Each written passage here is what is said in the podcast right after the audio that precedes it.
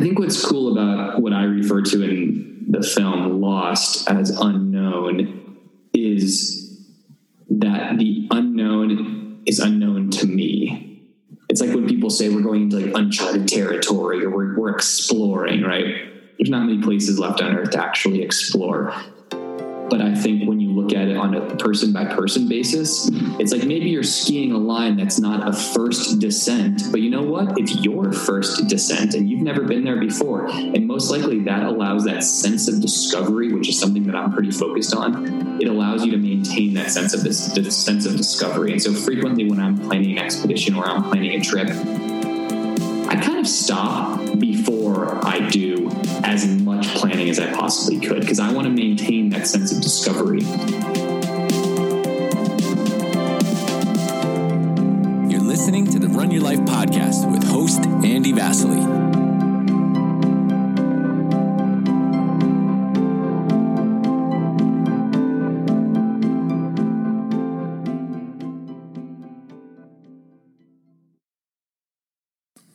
Hi, everyone. Thank you very much for tuning into my Run Your Life podcast series.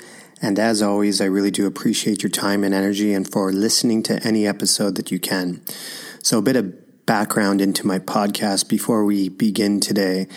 The whole purpose behind my podcast is to better understand what motivates and inspires people to strive for excellence in their chosen fields of work, whatever that work may be and what it takes to overcome the challenges and obstacles that can often stand in the way of success. And many of the people that I've had on my show have indeed achieved great success in their life, but it has not come easy. Having a resilient spirit has been a necessity in helping them to overcome the failure, defeat, injury and hardship that many of my guests have experienced on their journeys towards success. I'm excited to share this new episode with you today. And in the show, I interview professional adventure skier Brody Leven. Brody has climbed up and skied down many of the most challenging mountains in the world and has captured these adventures through his filmmaking and his writing. His latest documentary called Lost recently came out, and in this short film, Brody captures his amazing journey to the country of Georgia, which lies on the Russian border. He spent more than two weeks in treacherous weather halfway up the highest peak in the country to wait for weather conditions clear enough to climb the 4,500 foot peak and to make his descent on skis straight down a breathtakingly beautiful vertical drop. In this episode, Brody speaks deeply about what he learned from this experience and also dives into other lessons learned through many of the challenging adventures he has done in the past. Brody is also an activist and advocate for raising awareness about the impact of climate change and recently lobbied for climate change action on Capitol Hill in Washington, D.C. There is so much more that I want to talk to Brody about, so I'm very grateful that he happily agreed to recording a second part to this interview, which I'm planning on recording later in the week. I'm very excited to continue our discussion. I encourage you to watch the 14 minute mini documentary Lost either before or after listening to this episode with Brody to gain more insight into the extraordinary feat that he had accomplished in Georgia in 2018. The link to the YouTube video is in the show notes of this episode. I really do hope that you listen to part two when it comes out next week. And with that, let's jump right into my conversation with Brody Leven. Okay, Brody, it's great to have you on my podcast. I've I've followed your work. Actually, a friend of mine uh, who's American that I worked with here in Saudi Arabia. Um, she's American, but now she lives in Sri Lanka, and she follows my podcast. And she was like, "You got to check this guy out, man, and you have to get him on your podcast." So I started to watch all of your stuff, and right away I was so intrigued by everything you're doing, and it's right up my alley in terms of wanting to learn more about um, the mindset you bring into your adventures and all of that. So um, I really look forward to the conversation and thank you for your time. Yeah, that's flattering. I, I appreciate it, man. Thanks, Andy. So uh, I guess we'll just jump right into. People have already heard a little bit about you in the audio intro, but um, what I really want you to talk about right now is just anything you want to say about early days, where you grew up, anything about your family, um, kind of just early adventures, just to frame up the conversation so people have a better insight into who you are.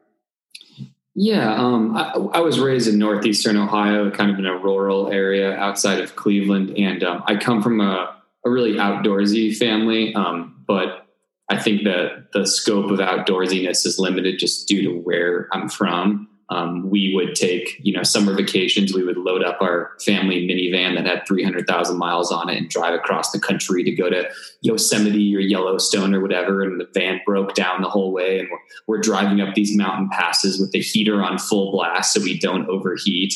Hmm. Um, I don't come from a family of skiers or climbers or anything like that. It's uh, just me, my mom, my dad, my sister. And, um, and yeah, I started exploring the the national park scene, I think, which is how you think things are typically done in the Midwest. And um, I started to grow an appreciation from it. I remember every Earth Day going out and cleaning up streets with my family, just picking up trash. Um, my parents were just kind of hippies and really enjoyed the outdoors and wanted to share that with me. And that eventually transpired into me starting like the once a week ski club. Um, at through school. Like my friends and I would all go skiing Friday after school because even though I'm in like the flatlands of northeastern Ohio, I'm like five minutes from a 210 vertical foot ski hill oh, wow. um, that had you know two little chairlifts on it, and you could it would take 20 minutes to ride the chairlift up and like 10 to 15 seconds to ski down. Hmm. Um, it was almost perfectly flat and it really started to foster this appreciation for winter and for skiing in me. And i grew up like typical ohio boy like soccer was my thing and I, I, you know i liked whatever. And i was i had this little dj business when i was younger. Um, but i think through skiing i started to, to see the outdoors um, appreciate being out there for what i could do while i was out there. And uh, eventually i wanted to see if I could kind of make more of a lifestyle out of it. So I went to high school for a couple years in Vermont. Um, I moved out west to come here to Salt Lake City, Utah for college um, in order to ski more. And I was like academically focused. Um, I went to a selective little school, but at the same time, I, I, knew I wanted to kind of make a life in the outdoors. And uh, upon graduation, I realized that I kind of had to jump in with two feet if I was going to do that. I didn't have some money tree or trust fund or anything like that. I had to pay for this little private liberal arts school, and then I had to start a life. And so I uh, kind of decided to pursue this goal of being a professional skier, which is obviously what every 12 year old who's skiing says they want to do. But there I was at 22, deciding to be that 12 year old and see if I could actually pursue it. Um, and I went for it. And uh, I, I, don't think it's like a box that you check and say like I've made it happen. I mean, I have made it happen for ten years now. I've I've been skiing for a full time living. I, I'm a ski mountaineer. I climb and ski down mountains all over the world. But at the same time, it's there's not a lot of job security in that. So who knows what's going to happen in the future? But for the time being, it does work, and um, I've definitely I think kind of made my dream come true in that aspect. Uh, such a beautiful story, and when I think back and I, I listen to you describe your early days, I definitely hear in, in you that there was an adventurous side to the whole family. And that probably really planted those seeds. But if you had to really think about um, the strengths that you developed early on, or your your core kind of at the core of what you represent, what two or three words would describe you know what you've learned about yourself your journey and those those strengths that you possess um, that's a really interesting question andy I, I, think the first thing that comes to mind is um, entrepreneurial i i've never worked for anyone else um, I was nine years old when I started this DJ business. I mean, I had my first paying job when I was nine years old. I was DJing weddings when I was 13. I had employees when I was 15. It was full time by the time I was 15. Um, I was like, you know, leaving school and right away working on contracts for that weekend shows and stuff when I was in middle school. And um, and that kind of taught me that it wasn't about the fact that I didn't want to work for other people. I think it was about the fact that I did want to work for myself. And uh, that kind of carried on till now as a professional skier. Like I have this business, I'm Brody Leven Incorporated, but it's just me, obviously, and I'm able to contract people out when I need other work done. But I just have this self motivation, which is maybe another one of those two or three things that the self motivation inside of me that is kind of, um, it doesn't seem to lapse very frequently. It's, it's been a reason I haven't been someone that's had to goal set in my life.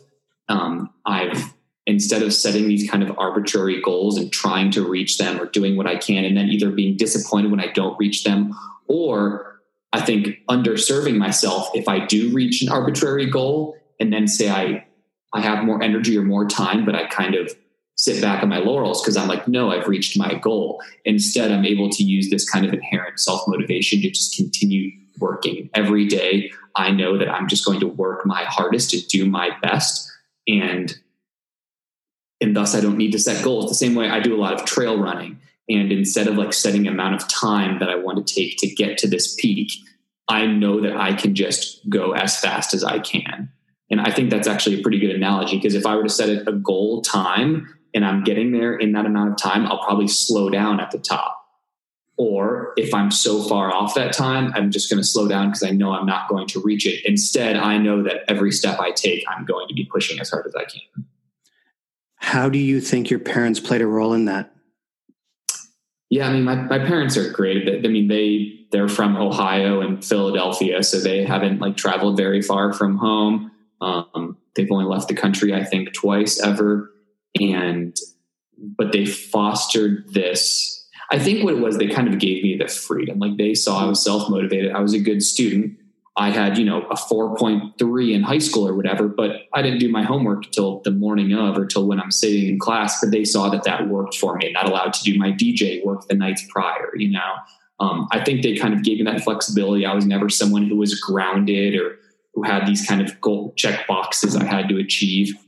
Instead, I think they saw that I was going to continue going for it, and, and they gave me kind of the room to do that, which I really appreciated. Um, and at the same time, they, you know, my dad took me backpacking in Pennsylvania when I was 12, 10 years old, something like that. Um, they saw that I wanted to start skiing. They weren't skiers but they helped me figure out like how does a 10 year old get into skiing in ohio at this hill that's around the corner from me um, one the one thing that comes to mind my dj business uh, which was called brody's dj service when i was nine years old and eventually became brody's extreme sounds extreme with an x um, because it was the 90s and that's what you do my dad called himself brody's roadie and he came i mean i dj'd hundreds and hundreds of shows between the ages of nine and 18 when I finally liquidated this business.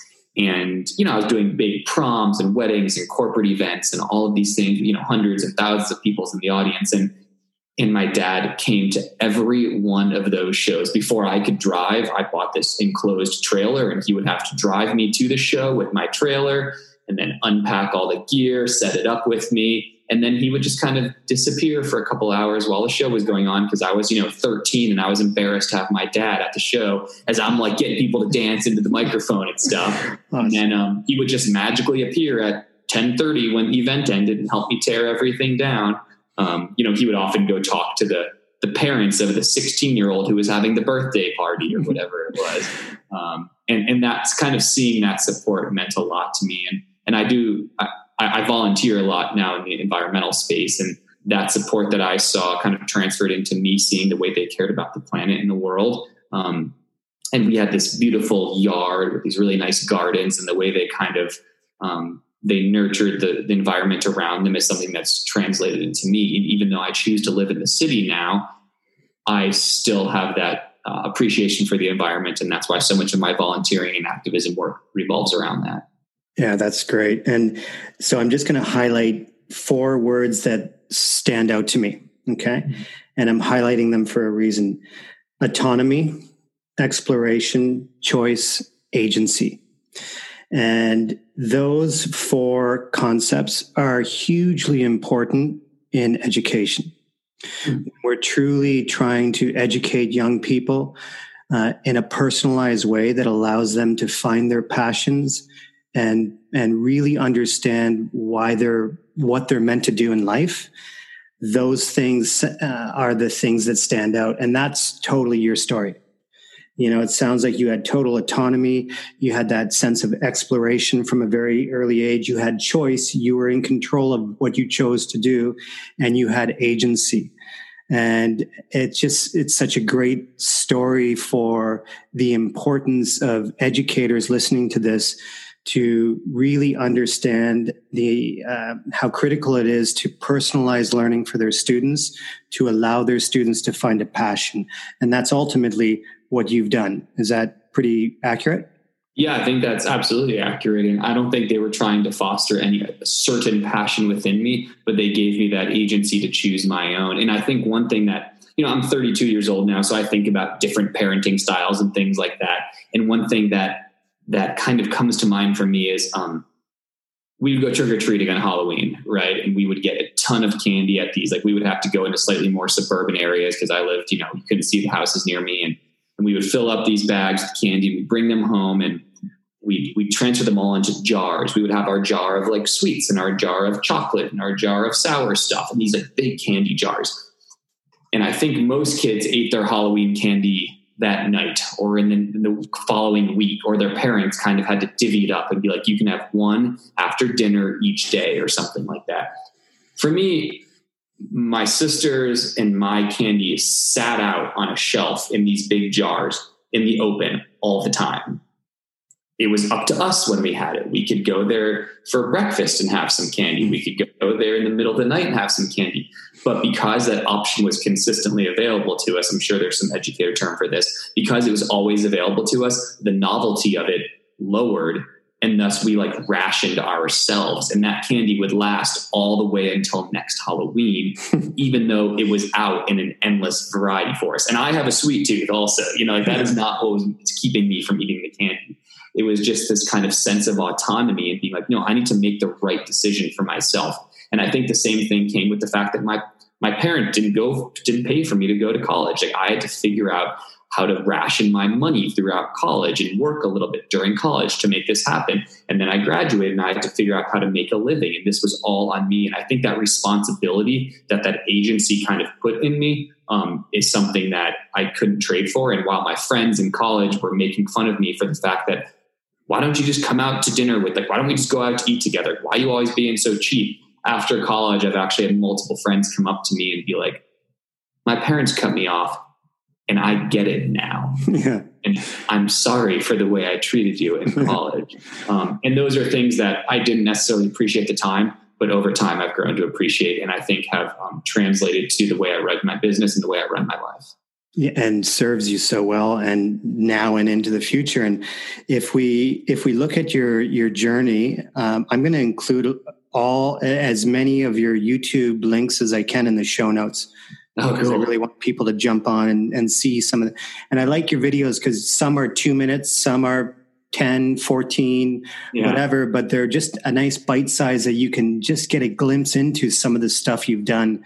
And uh, obviously, I, I, looked at your Georgia, uh, not Atlanta, Georgia, uh, your Georgia country, you know, in the USS, former USSR um, experience and your Norway experience. But let's jump into the deep end. And how do you summarize the work you now do? Yeah, so um, it's interesting because I wanted to be a pro skier and I have become a pro skier. And what a lot of people, I assume, think that means is that you get paid to go skiing every day and that has not been my experience. Um, I I do get paid to ski, but um, I think my career exists because of the things I do supplemental to the skiing, um, the activism work that I volunteer to do, but is also part of my brand. Right, I do some of the social media influencer work. Um, I do some public speaking work. I do some appearances. I do some product design and feedback with the brands that I work with as sponsors. Um, I do some video production. I do some hosting on screen. Um, and then there's all these other things, like the fact that I do dozens of podcast interviews every year. But those just kind of tie into this brand, this recognition that I build as like Brody Leven, the skier and the climber, you know. And and one thing I've done in the outdoor industry is I've become one of the first athletes to really be known as a four season athlete. I kind of want to say jack of all trades, master of none sort of thing, but I, I would say ski mountaineering is my my mastery. Um, I travel around the world to climb and ski mountains that primarily haven't been climbed or and or skied before. Um, but, but I do it on a bicycle a lot of times, which is cool. Yeah, on a bicycle. Videos, you're like, this is not my forte, man. Like this, this is tough. But it's it's your the expertise expertise lies in the skiing and the climbing. But it's funny just to see some of those cycles you you've gone on as well. Sure. Yeah. I, mean, I, I, do. I do a lot of the bike packing thing, and when I say a lot, it's a lot for someone who makes a living as a skier, right? So once or twice a year, I load up a bicycle with a bunch of bunch of gear and go bike camping somewhere. Um, I do alpine climbing, ice climbing, rock climbing, trail running, you know, a little bit of kayaking. Um, and these things together are kind of what form what I do. And that is to share stories from the mountains. But a lot of these stories aren't really relatable for most people. Most people don't picture going to the Republic of Georgia and climbing the highest peak there and skiing down this line off the side of it, yada, yada, yada. Instead, it's about kind of humanizing those stories mm-hmm. and translating for whether it's for corporations or for schools or whatever it is these stories that um, these experiences what they teach me in the mountains um, and what i can bring back to my life here in the city and what i can do to um, give back to the planet and its people. And that's what i want to dive into. I, yesterday and the day before you were uh, doing some lobbying in washington right? Yeah uh, so i, I want to dive into that. But before going there, um, I just I, I want to kind of look at some of the the work that you've done, and um, in particular the documentary, right? Um, so you went to Georgia for this experience, and uh, it's people just have to see the video to understand deeply how challenging that experience was. Can you just talk about some of those big adventures and this idea of and using your own words you, you say you talk about uh, heading into the unknown. And really every adventure you go on is heading into the unknown. Can you just talk about the first seeds going into the unknown and then what you learned about yourself to better equip yourself mentally to go into the unknown? I think what's cool about what i refer to in the film lost as unknown is that the unknown is unknown to me. It's like when people say we're going into like uncharted territory or we're, we're exploring, right?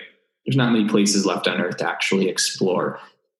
But I think when you look at it on a person by person basis, it's like maybe you're skiing a line that's not a first descent, but you know what? It's your first descent and you've never been there before. And most likely that allows that sense of discovery, which is something that I'm pretty focused on, it allows you to maintain that sense of this, this sense of discovery. And so frequently when I'm planning an expedition or I'm planning a trip, I kind of stop before I do as much planning as I possibly could because I want to maintain that sense of discovery.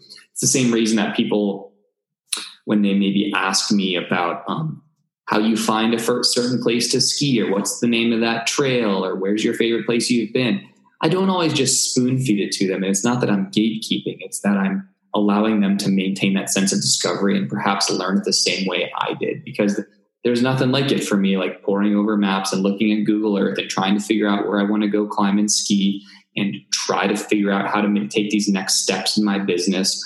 All of these are related to the sense of discovery that I personally find really enjoyable and is not something that I want to um, eliminate. It's not something that I want to eliminate for other people as well. So I don't like to get as much as what we call beta, like the information going into a trip. I don't like to um, kind of have the experience before I have the experience. And so that going into the unknown just means the unknown for me. And do I have the opportunity being 2020 to get more information about the unknown than maybe the early explorers did? Absolutely. And does that increase my margin of, uh, or my safety margins? Absolutely. And am I going to take advantage of that? For sure. Am I going to take a two way Garmin InReach satellite communicator to make sure that I can text in case of an accident? Absolutely. That doesn't necessarily diminish the um, sense of discovery for me. It just allows me to do that in a safer way.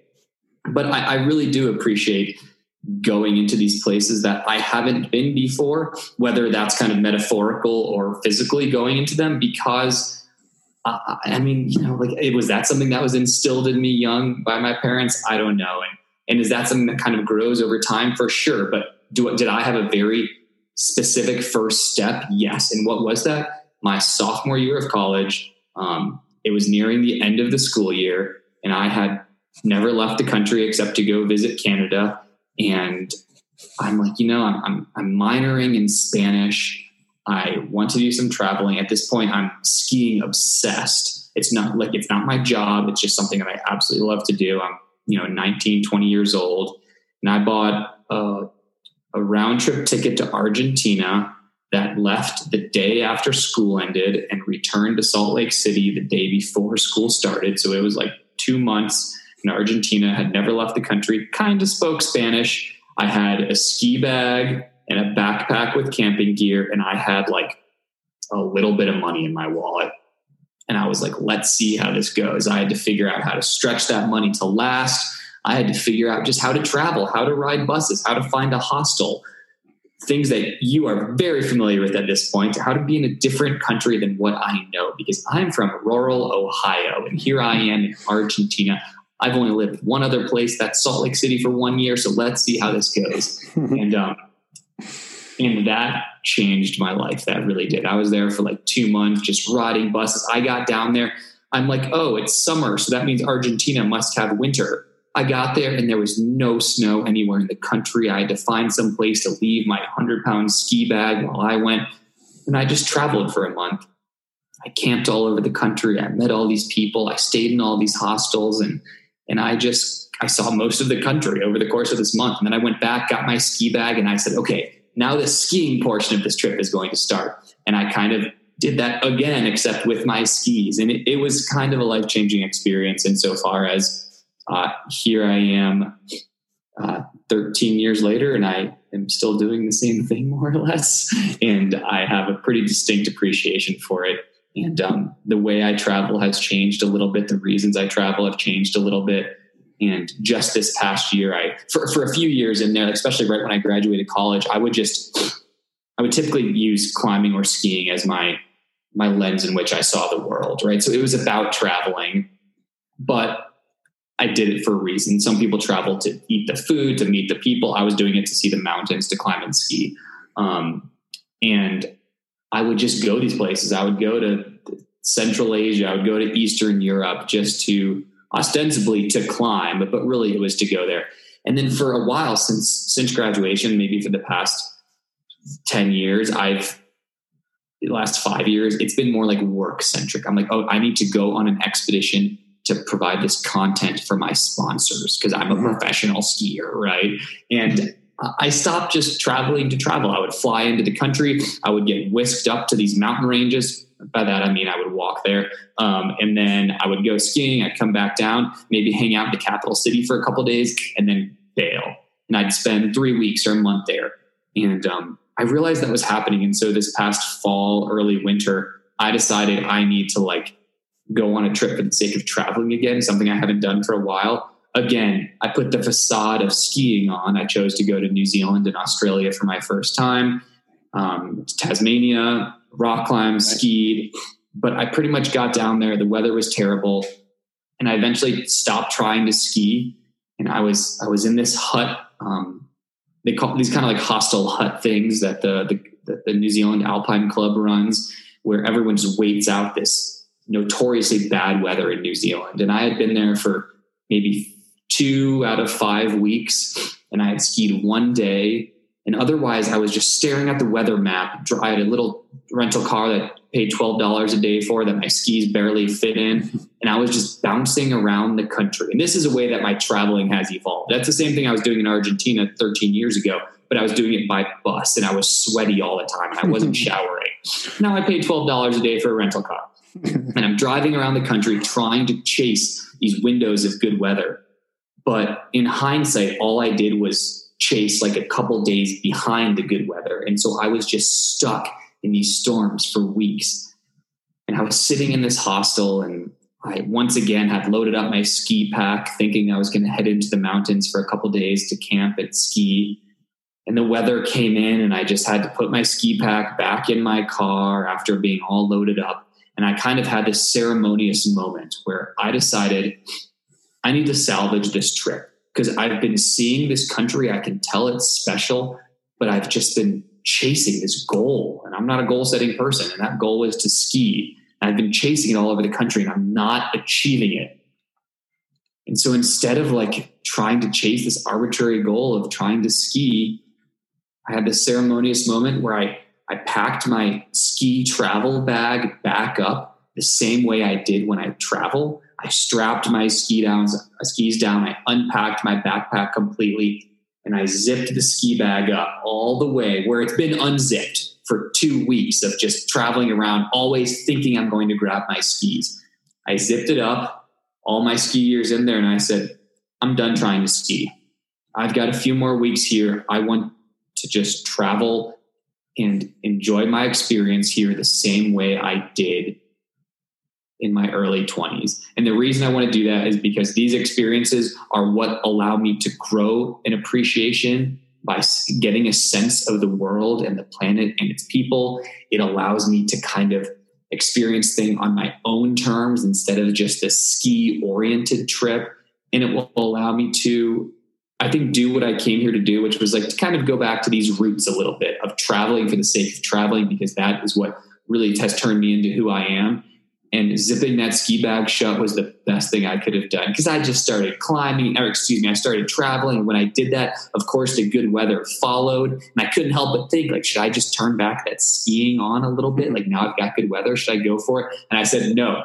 I had that ceremony. I zipped the ski bag up. I'm done trying to ski. And I'm here to do what I'm really here to do. And that's kind of like find my roots again. I've got a house now and I've got a girlfriend. I've got a dog. And I didn't think I'd be able to do these kind of trips again but I found six weeks to go to Australia, New Zealand, and Tasmania and rock climb a little bit, travel a little bit, not really have an agenda. And that was like the most kind of centering, resetting thing I could have done. And do I say that from a place of privilege? For sure. The fact that I was able to do that and still call it quasi work.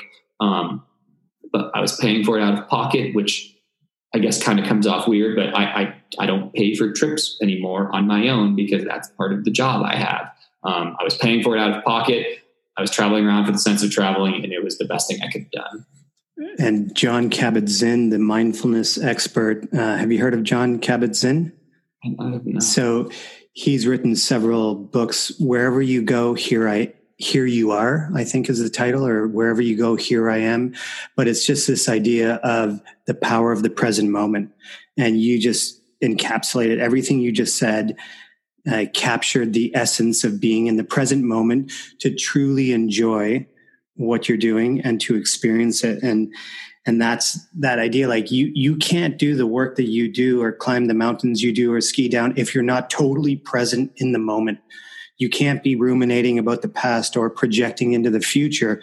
The present moment and stitching together all of those present moments is so critically important. And you talk about mental agility. And I think that's your ability to have that little ceremony to zip the ski bag shut is mental agility. You just, you know, it's, it's just not working out the way you wanted, but you have to be agile in the way you think and the way you behave. And um, I've never thought of it that way, Andy, but I mean that I think that's something I've probably learned in the mountains or has allowed me to at least be successful in the mountains and maybe I've learned it before. But I mean when you when you're trying to climb a mountain that you've never climbed before or one that you have climbed before, you are faced with obstacles, whether that's weather or terrain or equipment or your fitness or your nutrition or your partners or your avalanche danger. You're faced with these obstacles that cannot be foreseen I should say they can be foreseen, but they cannot be um, planned for when they arise, how you're going to deal with them. And you don't know if they're all going to show up on any given day or none of them are going to show up on any given day. You're just going to have perfect weather and walk to the top of that mountain. And so I think that being able to apply that to what I do in the mountains, but then also taking it out of the mountains and applying mm-hmm. it to life is something that I haven't really thought about, but I think is um, absolutely part of living my life. Because if my mind is somewhere else where I'm climbing a mountain, that's just a recipe for disaster. Oh, totally right, and and that's that idea of I think everything you do is about you know, not everything, but uh, much of what you do is about pushing yourself to um, the edge of your capacity, right? And really, your Georgia experience um, was just that, and I couldn't, you know, when I was watching the video, it's not like you were waiting for good weather for a day or two. You waited for good weather. So, to give some more context, you flew into Georgia, um, the country, and then you had to transport all of your gear up the mountain on horseback and then carry it up and set up your camp. And people will click the video and watch it, but um, but you're waiting for good weather to be able to climb and ski down but it turned into three weeks of just shit weather, lightning, you know, just crazy weather and and mentally how that can toy with your emotions. And you were very emotional in your video. So talk more deeply about that experience in particular and the you know the the struggle with trying to wait for the right moment to and then all of the maybe not negative questions but all of the self-doubt that can creep in. And what can, do you continue to tell yourself in that moment to stay the course and steady the course and to uh, stick it out to ultimately do what you wanted to do. In this case, you were successful, but in other journeys, you weren't successful because the weather didn't permit you to follow through on what you wanted to do. But this journey in particular, mentally, how did you approach it? How did you wait it out? How did you deal with the internal conflict and self doubt to ultimately achieve the success you did on this one adventure? I went to Georgia specifically to climb and ski this one line that I found on Google Earth that dropped off the shoulder of the highest mountain in the country, and the highest mountain in the country forms a, a border wall between Georgia and Russia. Um, so it's kind of this disputed territory. Uh, our drones conveniently were not working, being so close to the Russia border. I mean, we're talking like a couple hundred yards from the Russia border. Um, and so we have three weeks to climb this 4,500 foot ski line, which is something that I, at home I would be able to do in, I don't know, two, three hours. But we know these things come up when we're there. And if we're going to fly around the world to try to do something as, as random as try to ski this line, and we want to set ourselves up for success. Could that have meant sitting in the capital of Tbilisi for two weeks after we were done if we got it done in a day? For sure. But did we have a feeling that wasn't going to be the case? Definitely.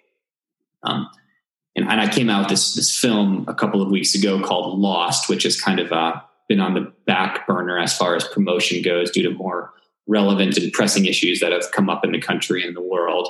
Um, but if, if people wanted to have a look at it, you can kind of see the fact that this trip ended up being about more than just climbing and skiing a line to me, as often these trips do.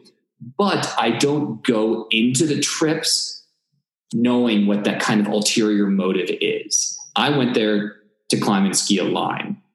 I came out of there with much more than that.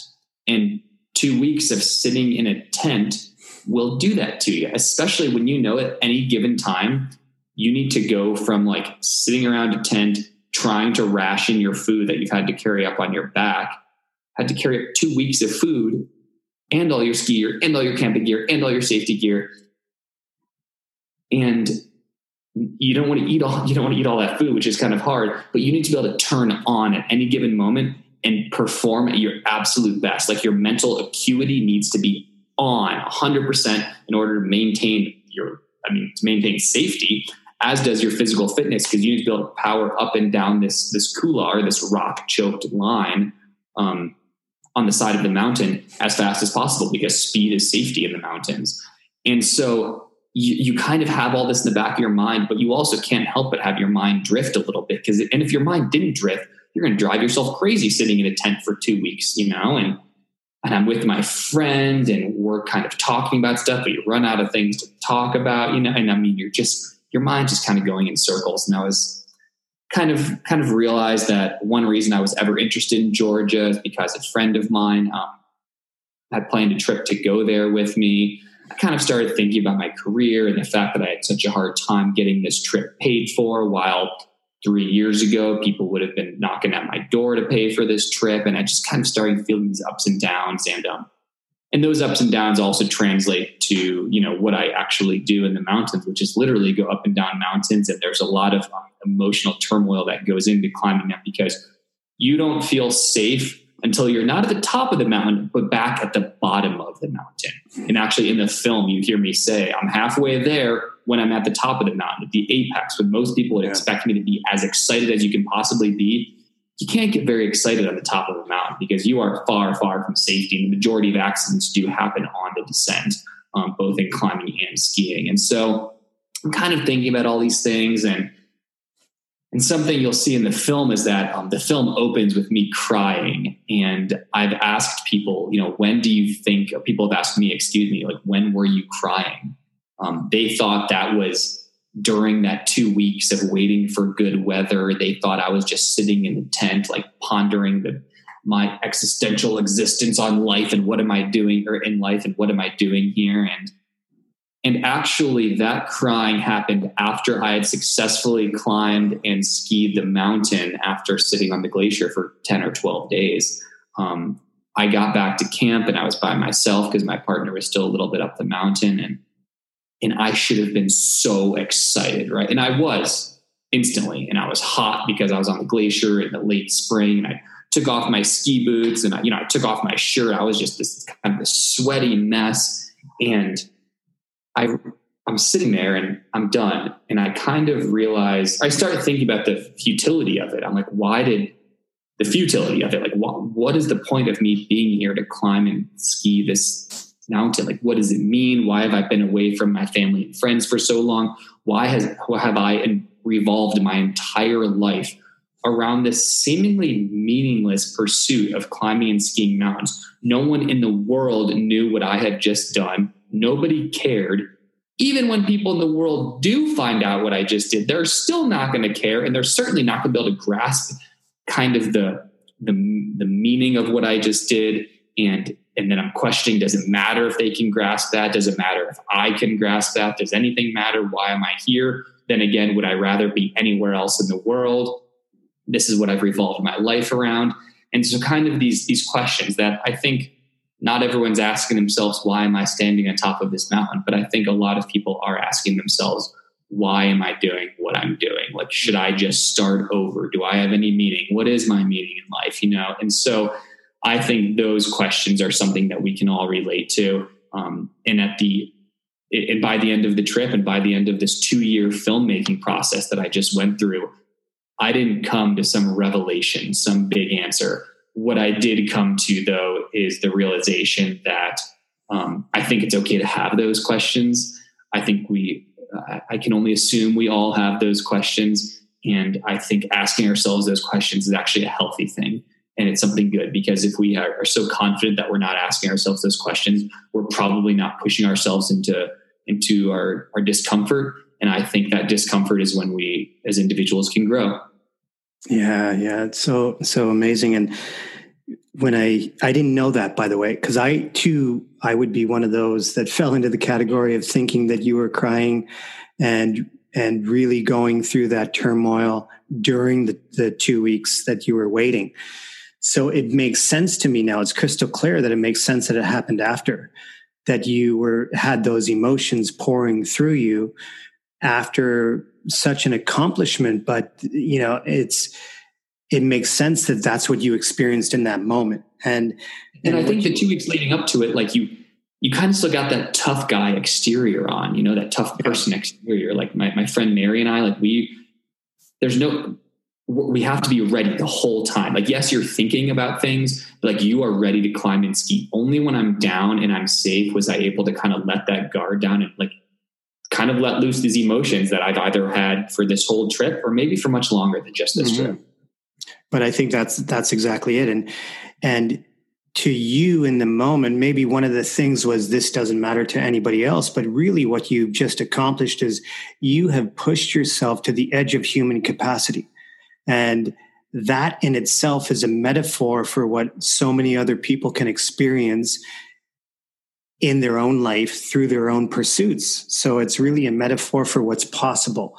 And that is what matters most. And that's one of the things that means so much to me about your story is, you know, just that, that you, that whole experience and believing in yourself and, and what you were doing uh, and keeping that at the forefront and it's not about the skiing, but it's what about uh, it's it's about what you learn from the experience and that you transfer into life, and that is so important. And um, I think that so if we look at that and then we look at some of your, and I don't want to say failures because they're not failures because we always learn from failure, right? This growth mindset kind of thing that even in defeat, we still learn if we have the mindset to learn and develop ourselves. But when you look at some of the, the adventures that you weren't successful at, how can you reframe that and flip that into actually, I didn't accomplish what I wanted to accomplish, but I learned this.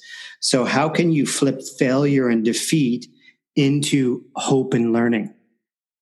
I think normalizing failure is something that's becoming more prevalent um, in the outdoor community because people are pushing the envelope and pushing themselves harder and harder. Um, in that normalization, like whether or not it's conscious or subconscious or I don't think that's necessarily important. I think what's important is that people are pushing to them, themselves to the point where they're finding that failure because I don't think you're learning anything if you're not doing that. You know, I, a couple of years ago, like I run, you know, I run six, eight, ten miles most days, but I'm not like a runner. I'm not fast. I don't do it regularly. I haven't really run for the past two weeks just because I haven't felt like it, you know.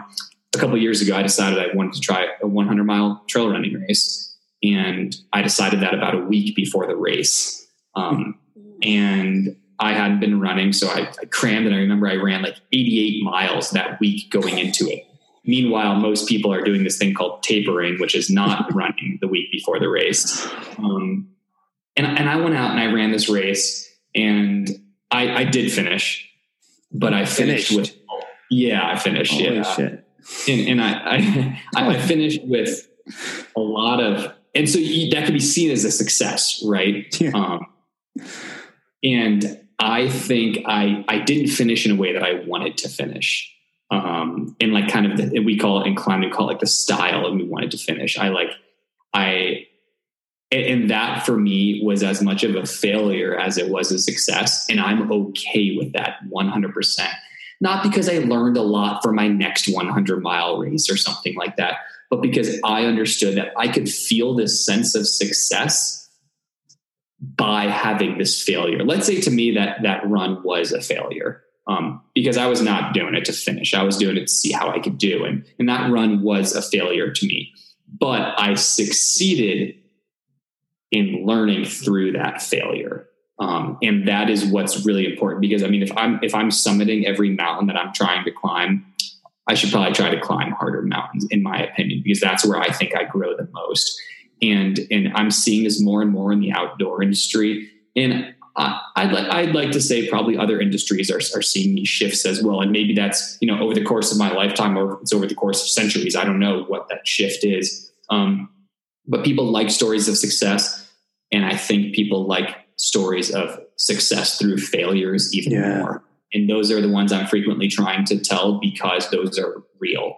And as you'll see on my social media or in my writing or in my films, um, I don't I don't really hold back. I, I think there's maybe a reason to hold back that I don't really see, um, but I don't. And I'm not just telling these stories of success, and I'm not just painting this very this very perfect picture through rose colored glasses of my life um, as much as people would like to s- potentially see just like oh brody's a pro skier. He kind of lives the dream. That's awesome. Came from the midwest worked himself into this. Like yeah you put it in a nutshell you could choose to say those things but that can be reframed very easily through a series of failures including like hey how am i going to be able to sustain this career and this path um, with you know recent changes in the world or recent changes in my life? Yeah, that's and what you're saying right there is that idea of not only vulnerability, but this this idea of just no, you're not censoring what you're putting out there because so many I listen to so many podcasts, and I'm sure you do too. And you listen to so many amazing speakers, but you know for certain that they're censoring what they're saying because if they say too much, it's going to reveal a crack in their character and it's going to it's to open up some flaws and and to a lot of people they don't want to open up those flaws or, or those, those cracks because it reveals a side of themselves that they they don't want people to see because they've built this this persona right but real life is about vulnerability and revealing your cracks and your flaws and that's what you're doing through your work and i encourage you to keep doing it because that's where people will learn from your journeys and identify with your journey. And you will give permission to people to do the same and to reveal their flaws and cracks and their in, you know their uh, uh, their imperfect ways of being and that's where the true growth takes place and that's what's so commendable about your journey is just uncensored being vulnerable putting it out there and and that's where the the best learning i think takes place for you and for others following your journey. So I want to truly commend you on that. Thanks. I, appreciate that. And, and I, I, certainly agree with you. I think that's where growth takes place. I actually had um, one of the absolute most famous and successful climbers in the world yesterday sent me a, a message on Instagram, and he or she ex- exposed this or excuse me, disclosed this um, deep rooted imposter syndrome that they deal with. Um, and uh, this concept of imposter syndrome, something that's in that film Lost, and something yeah. that I talk about in my public speaking frequently. Um, and and they shared that with me, and I, I, couldn't help but be like, in my mind, I'm just like, you have this. Okay, okay, I have this. A lot of people have this, but like, you have this, and and the reason I say this is because you're kind of like some people may want to not disclose that. And while I think it often makes a more compelling narrative, I think we also like to have these people that we put on pedestals, um, not necessarily to inspire us to become that way, but people that we can aspire, like these aspirational people that are like, I can never achieve that, but I really respect that. And these people who we put on a pedestal are those that often aren't revealing their cracks and often aren't disclosing the imperfections. And that works for them for sure. The fact that this person does not disclose those things works for them mm-hmm. for sure. Um, because everyone knows their name and everyone knows what they're doing. And when I say works for them, I, I think I mean professionally. Yeah, yeah. May not be good for them inside. Yeah. Um, but then there's people like me, and what's kind of, I guess, working for me is being 100% transparent and not holding anything back. And I think that's because I probably fall more into this like maybe inspirational realm, if even that, or more relatable everyday mm-hmm. person realm. Because everyone looks at me and they're like, yeah, I could do what he is doing in my own version of life. yeah, yeah, for sure. And I think that's one of the things, and you you hit the nail on the head when you said maybe professionally that works for them but on a personal level it might not work because they're taking on the angst of the world and their angst the angst of their own um, you know their own perceived uh, uh, weaknesses or whatever it is right but you know it it definitely might work for them professionally. But in the long run i think evidence would show too in regards to um, psychological well-being being yourself personally and professionally and and really speaking your truth is what leads to um, greater wellness and well-being and does the same for others. So I, I wonder if there's a balance though like maybe i do it too much and i can and i'm not good at balance in life in general and i i know that for me professionally sponsors don't like the transparency all the time. I'll put right. it that way. Like yeah. they, they may be like, you need to look a little more like a pro athlete, you know, and mm-hmm. a little less like a human being. Yeah. And and I you know, I don't agree with that. And I've lost sponsorships over that, and that's fine with me. But at the same time, it can only be so fine with me if that's how I sustain my life, you know. Mm-hmm. And so I think there probably is a balance to strike. Yep. I think the conservative side would be to not disclose any of that. Mm-hmm and the very liberal side that says I don't care about this profession would disclose all of it. And I'm unfortunately probably further on that end of the spectrum, um, where which garners me um, this super humbling respect from the community members, from the, the people consuming the media, consuming the content, who are all about that is the people who I get the respect from. The industry, the the, the establishment of the outdoor industry, the change maker, those people um, don't necessarily share that respect or reciprocate it professionally. Mm-hmm. And that is where I need to find that balance because yeah. in order to provide that content for the people who truly appreciate it, I also need to appease the people that allow me to sustain the living.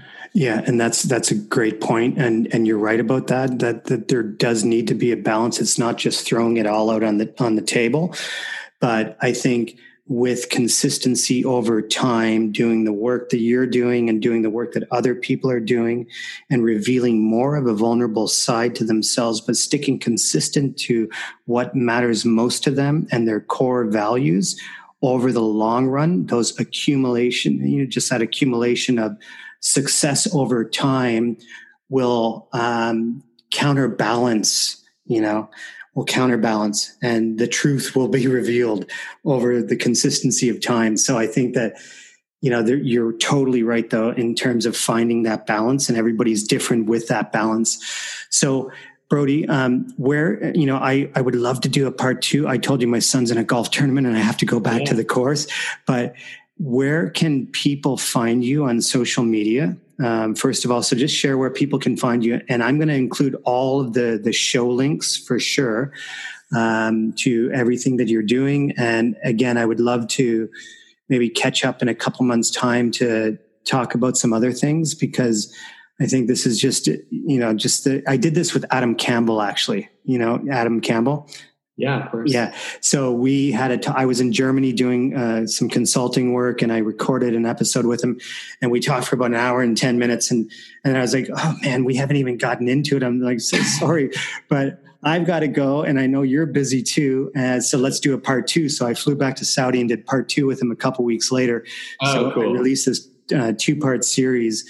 And then Adam, as you know, experienced great tragedy in his life, and he's he's such an amazing person and uh, I, I, think about him all the time and his journey. But um, so I would love yeah, to. Kind of people, I mean, whether it's um, someone like Adam who's gone through so much recently in life, or it's communities of color or minority communities, like those those people allow me to put my struggles and my life into perspective for sure. Like yeah. whether or not I can afford a nicer house or based only on skiing in a nicer house based only on skiing income, like these are ridiculous kind of struggles to have. But I think um, it's all on kind of a continuum, maybe kind of all on a scale. And the fact that we have these identity issues, these self doubt issues, these imposter syndrome issues, um, I, I, like to think that we're all on a scale of that. For um, sure. And other people, unfortunately, just have other biases uh, working against them. Um, and that's something that like I like to appreciate about my life and something that I absolutely recognize. Um, and so like a film like this film Lost that I just came out with, like I think it's important for me to keep those things in perspective. Yeah. Yeah, for sure. But also there's there's truth to everybody's story is unique. And this is what I've learned about you know my own story and i know that i shared a bit about my story with you um, you know when we first connected by email and stuff. And you know and i've i've had a pretty dark past but when yeah. i when i really look at my life and i hear other stories i'm like how do i even have the right to compare my story to their story? Because what i've gone through is nothing compared to their story. But it's it's not true because every person has a unique life. So whatever you've gone through in your own life cannot be compared in any way shape or form to another person's life. I think it that's I mean, that's yeah. totally that's that's really nice to hear and because i mean yeah. we don't have you know a systematic bias of racism not, working yeah. but we yeah, absolutely i agree with you yeah. Yeah. Um, so brody where can people find you on social yeah, it's not hard to find me. Just Brody Leven, L E V E N, um, on all the socials, brodyleven.com. And people are always free to reach out to me as well and talk about the outdoors or whatever's on their mind.